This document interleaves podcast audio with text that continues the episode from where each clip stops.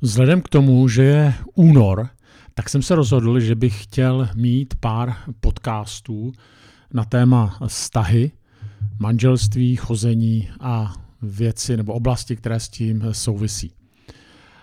A předpokládám, že hodně z toho, co budu říkat, víte, že vám to možná jenom pomůže sformulovat to, co, co víte. Něco třeba už sformulované máte, ale možná něco bude i nové a někdy i opakování je matka moudrosti. A tak bych chtěl začít eh, takovým povídáním o určitých mýtech, které si někdy do manželství neseme. A to, co je zajímavé, že když jsem tady o tom mluvil s některými lidmi, eh, manželi nebo novomanželi nebo páry, které se připravovaly na manželství, tak většinou to, co teďka vám řeknu, tak věděli.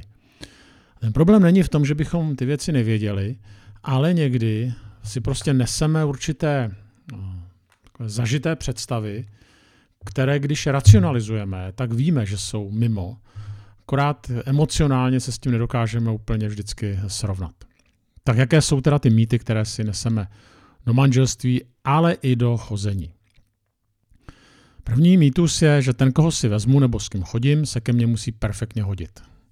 Jo, někdy to tak slyšíme, že ti zamilovaní říkají, my se k sobě perfektně hodíme. A potom začnou vyjmenovávat všechny ty společné zájmy, které mají, ty důvody, proč se k sobě perfektně hodí. Tak jasně, že když byste se k sobě vůbec nehodili, tak asi spolu nebudete chodit. Nicméně v chození a potom i v manželství vlastně zjistíte to, co někdo nazval takovou nadsázkou, že vždycky si vezmeme toho nepravého člověka. Co tím ten dotyčný myslel? No, myslel tím to, že když jsme se vzali, když jsme si řekli teda to svoje ano, tak jsme si vzali samozřejmě částečně toho člověka, ale částečně jsme řekli svoje ano, nějaké idealizované představě o tom druhém. A postupně se vlastně učíme milovat i tu neidealizovanou představu nebo toho skutečného člověka, kterého jsme si skutečně vzali. To znamená, eh, dříve nebo později zjistíme, že náš partner, ale i my máme svoje chyby, že na sebe narážíme, že se potřebujeme obrušovat, že máme rozdíly, nedokonalosti, které prostě musíme překonávat, které musíme tolerovat a musíme si vzájemně odpouštět. Samozřejmě, že my vždycky víme, že jsme jenom lidi, že jsme nedokonalí, ale stejně nás to znova překvapuje a musíme si na tyhle ty věci v něčem zvykat, ale hlavně se musíme měnit. Ale musíme si skutečně dávat pozor na to, co je skutečně ta idealizovaná představa a co je potom realita a s tím nějak pracovat. Ale smířme se s tím, že se k sobě perfektně nikdy hodit nebudeme a je to dobře, protože právě tím si projevujeme lásku, že některé věci musíme odpustit, přenést se přes ně, tolerovat. Dále taková představa, že pokud máte dobré manželství, tak se nemůžete hádat. Nebo že když jste šťastným párem nebo dobrý manželé, tak se nemůžete hádat. Samozřejmě je otázka, co je hádka. Já teďka nemyslím, že byste po sobě měli házet talíře nebo řvát. Ale vlastně i zdravá manželství a zdravé vztahy zažívají hádky, teda pokud použiju tohleto slovo, nebo nedorozumění, výměny názoru. Ale ten rozdíl je v tom, že když ti dva si nerozumí, tak cílem toho nedorozumění není primárně manipulace, není to získání moci nad druhým, ale když tedy si nerozumíme a hádáme se, dohadujeme se, možná, že to je lepší slovo, tak je to zase schopnost a výzva k tomu, abychom řešili problémy. Abychom šli k těm věcem, k meritu věci a, jak jsem říkal, řešili problémy. Totiž ono jde ještě někdy o to, že některé skutečně páry se nehádají, ale je to proto, že partnerka, manželka, manžel se prostě smíří s tím, že ten druhý už jiný nebude, a tak radši drží hubu a krok. A tak se nehádají. Jo, a prostě ten jeden se chová jak mačo, nebo ona se chová špatně a ten druhý v zájmu zachování klidu prostě vlastně ty věci už neřeší. Ale to skutečně není šťastné manželství. Jo, tam je to na úkor vlastně toho člověka, který se musí velmi, velmi upozadit. Třetí veliký mýtus, na který si dejte pozor, že samozřejmě to poznáte, že to tak není, až když se to stane, o co jde? No, mýtus je, že naše problémy ve vztahu vyřeší děti. Jo, prostě, že budeme mít nějakou společnou vizi, a to je výchova dětí, nějaký společný zájem, a to je výchova dětí. Jenže prostě víme, že naopak, když ty děti se narodí, tak do toho manželství to může hodit, tak se říká vidle, že to přináší vlastně uh, zároveň i nové zápasy. Že narození dětí na jednu stranu samozřejmě ten vztah to může velmi posílit, Určitě to vztahu dává nový rozměr. Na druhou stranu narození dítěte odhaluje i mnohé nedostatky našeho vztahu. Už jenom třeba tím, že jsme nevyspalí, že se, že se prostě mění sexuální život po porodu, že uh, prostě máme jiné názory na výchovu. To znamená, může to také způsobit, a asi i způsobí větší či menší zemětřesení v tom vztahu. Jo vystresovanost a těch, že jo, jak akceptovat nápady svých, svých tchýní a tchánů ohledně výchovy. To znamená, co chci říct, děti nebo narození dítěte nebo děti sami o sobě nemůžou vyřešit problémy ve vztahu. Ano, děti přinášejí radost, ale přinášejí i starost. Jsou obohacením, ale zároveň eh, je taky pravda, že eh, jsou prostě určitým stresorem. Pravda je, co jsem se dočetl v některých statistikách, že manželství s dětmi mají menší rozvodovost. Ale zároveň to neznamená, že prostě automaticky děti přináší prostě řešení vztahu. Takhle to skutečně nefunguje. Naopak v čem ten vztah děti prověří. Další taková věc, že vlastně, když má někdo rád, tak má vědět, nebo automaticky nejlépe vědět, co by měl dělat, aby mě učinil šťastným. Jo, že vlastně jakoby se předpokládá, že ten druhý ví, jak mě učinit šťastným, spokojeným, celistvým. Eh, vlastně my víme, že ten protějšek není schopen číst zázračně v našich hlavách. To znamená, že tady je potřeba, abychom o svých potřebách v manželství byli schopni otevřeně mluvit, abychom se nebáli prostě věci komunikovat, říct své představy a zároveň, pokud je nám to řečeno, abychom to nespochybňovali. Jo, prostě to, ten druhý nevidí do naší hlavy. Zase, samozřejmě, že to víme, neříkám nic nového, ale prostě se podle toho nechováme. Navíc víme, že, existují, že existuje něco, jako jsou jazyky lásky, Každý ty jazyky lásky má trošku jiné a ty jazyky lásky se během života také mění. To, co bylo třeba na začátku vztahu, nemusí být v jeho průběhu. To znamená, je to i určitá schopnost eh, tedy eh, dokázat tady o těch věcech komunikovat a skutečně i mluvit o tom, co mě učiní spokojeným. A je to zároveň schopnost, když ten druhý tomu, nebo ochota tomu jít naproti. Nečekejte, že to bude automaticky. Samozřejmě jsou někteří lidé, kteří to dokáží vycítit rychleji a lépe. Někteří jsou trošku natvrdlejší. O to je třeba více to brát jako výzvu pro naši vzájemnou komunikaci. Další takový manželství je, takový mýtus je, že prostě manželství znamená určitou konec vášně v sexuálním životě nebo nudu. Jo, tak samozřejmě eh, vlastně proto se potom mluví o tom, že eh, nebo někdy, že teda sex v manželství a pak sex mimo manželství a ten mimo manželství, to je ta pravá vášeň. Eh, tam, tam odhaluju teda to, ten skutečný sex. Nevěra je dneska běžná záležitost. Češi přiznávají eh, řadu i jiných mimo manželských vztahů, ale mimo manželský vztah samozřejmě manželství drtí, ničí. Nenechte se vyvést z míry někdy takovýma těma celebritama, který říkají, že tolerují tomu svýmu, a nemusí to být ani celebrity, jo, že tolerují svýmu partnerovi to, že má nějakou bokovku. Tohle to samozřejmě nikdo nechce.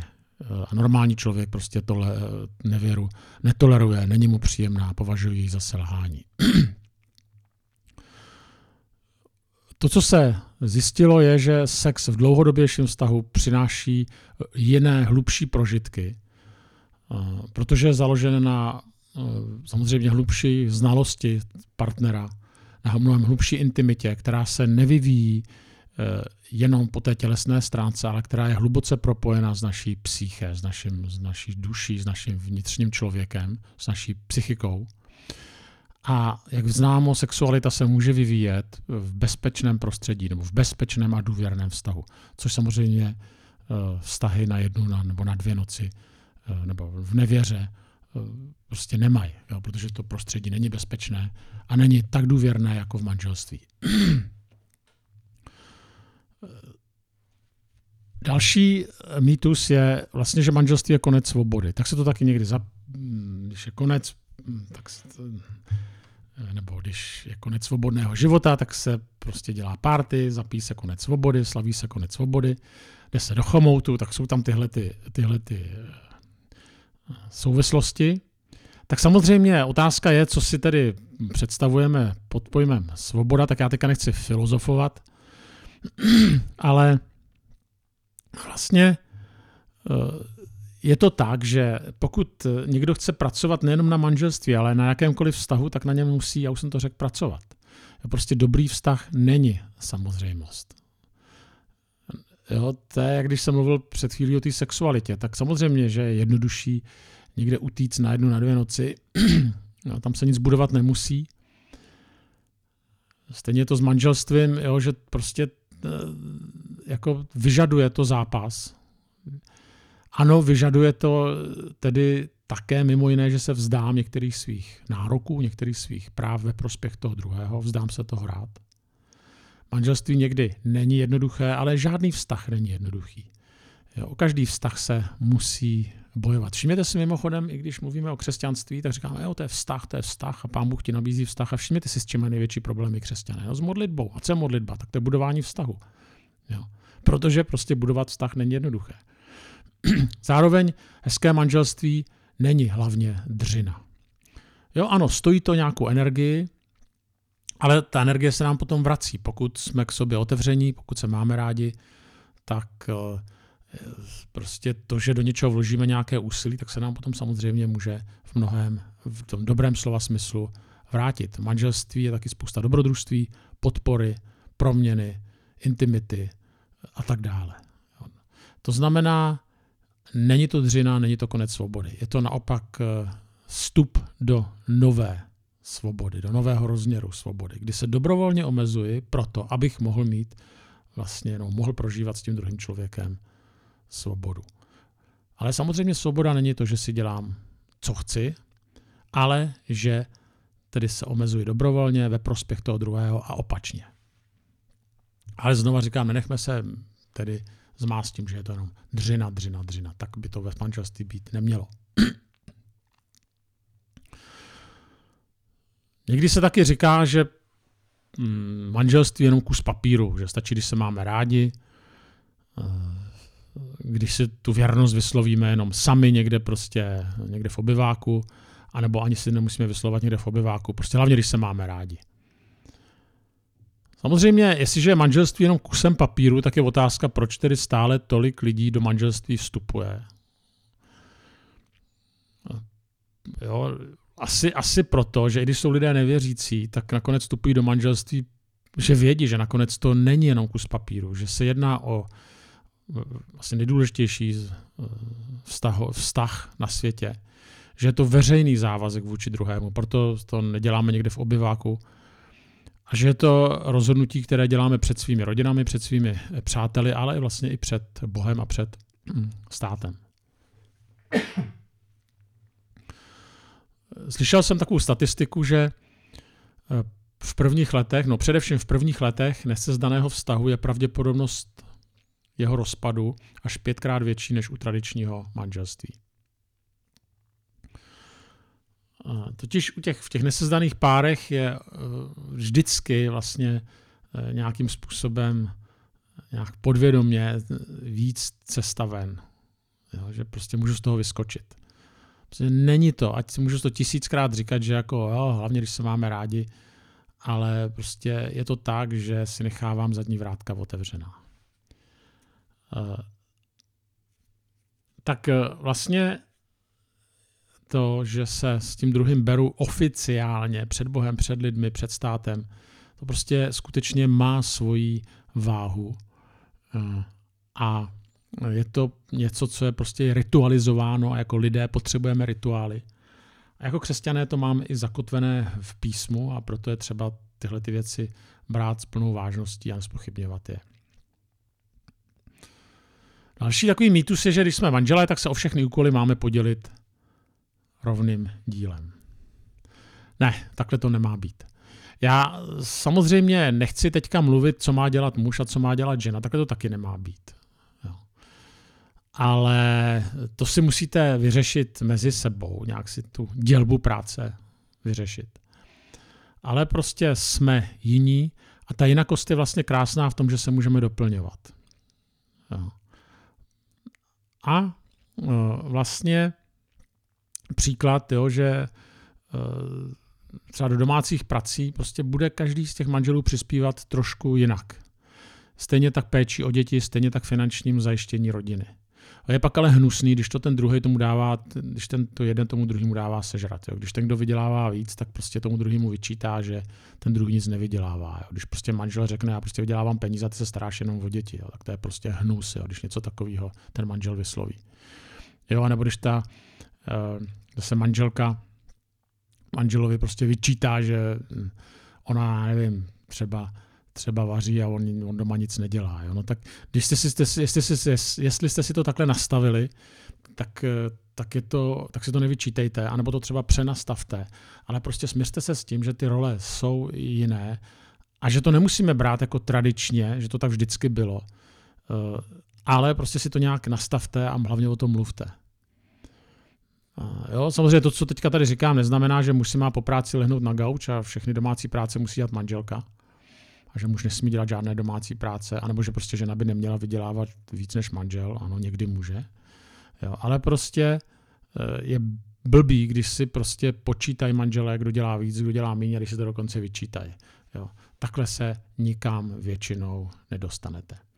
A druhou stranu prostě je dobrý, když si dokážete říct o nějakou o nějaké přenastavení. Ehm, s tím máme zkušenosti taky třeba doma, tak ehm, třeba konkrétně, abych byl, tak mi prostě manželka přenastavila a s tím, abych prostě nosil domů nákupy, aspoň ti těch těžší ovoce, zeleninu, abych se o to staral já. No tak eh, dříve to dělala všechno ona, teďka to dělám občas já, protože na to zapomínám, tak ona je taková citlivá, že když to doma není, tak to koupí, ale někdy mi to připomene, co jsem slíbil a já se zase na chvilku nahodím do toho módu, v kterém jsem byl. Jo, prostě něco jsme prostě přenastavili a když se to nikdy nepovede, tak zase si to znova připomeneme. Rozumíte? Ale prostě nesnažte se o všechno dělit rovným dílem, snažte se mluvit o tom, co kdo tedy dělá, za co zodpovídá, co děláte spolu a hlavně si to nevyčítejte. No a potom je taková, takový mýtus, poslední, který taky už trošku jsem naznačil, když jsem mluvil o tom intimním životě. Ten mýtus je, že to, co okoření naše manželství, je nevěra.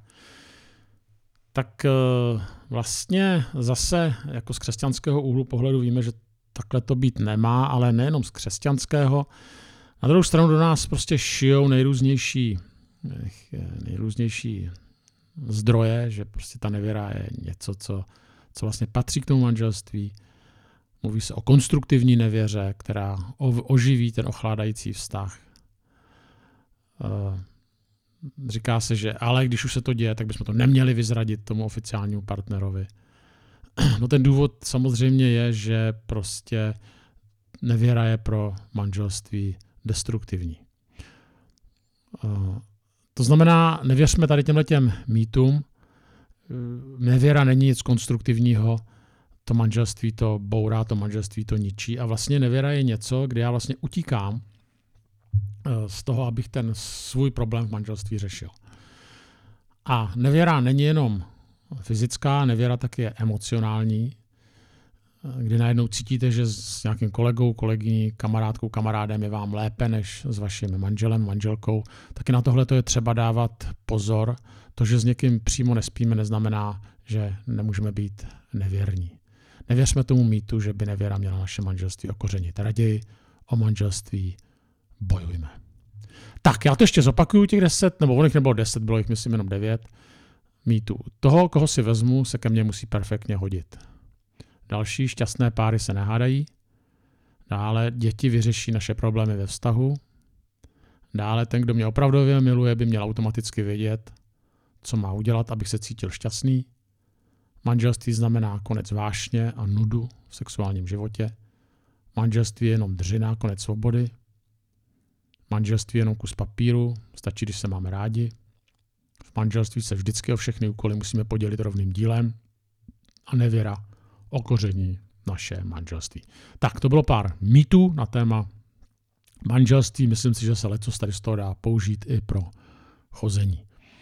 Nebo když spolu chodíte, tak aspoň dopředu budete vědět, jak to v manželství, nebo do jakých mýtů, jakým mýtům nepodléhat. Každopádně vám přeju, aby váš manželský vztah byl spokojený a šťastný, aby třeba i tady to malý lilinko mohlo k tomu pomoct. To, co teda jste teďka slyšeli.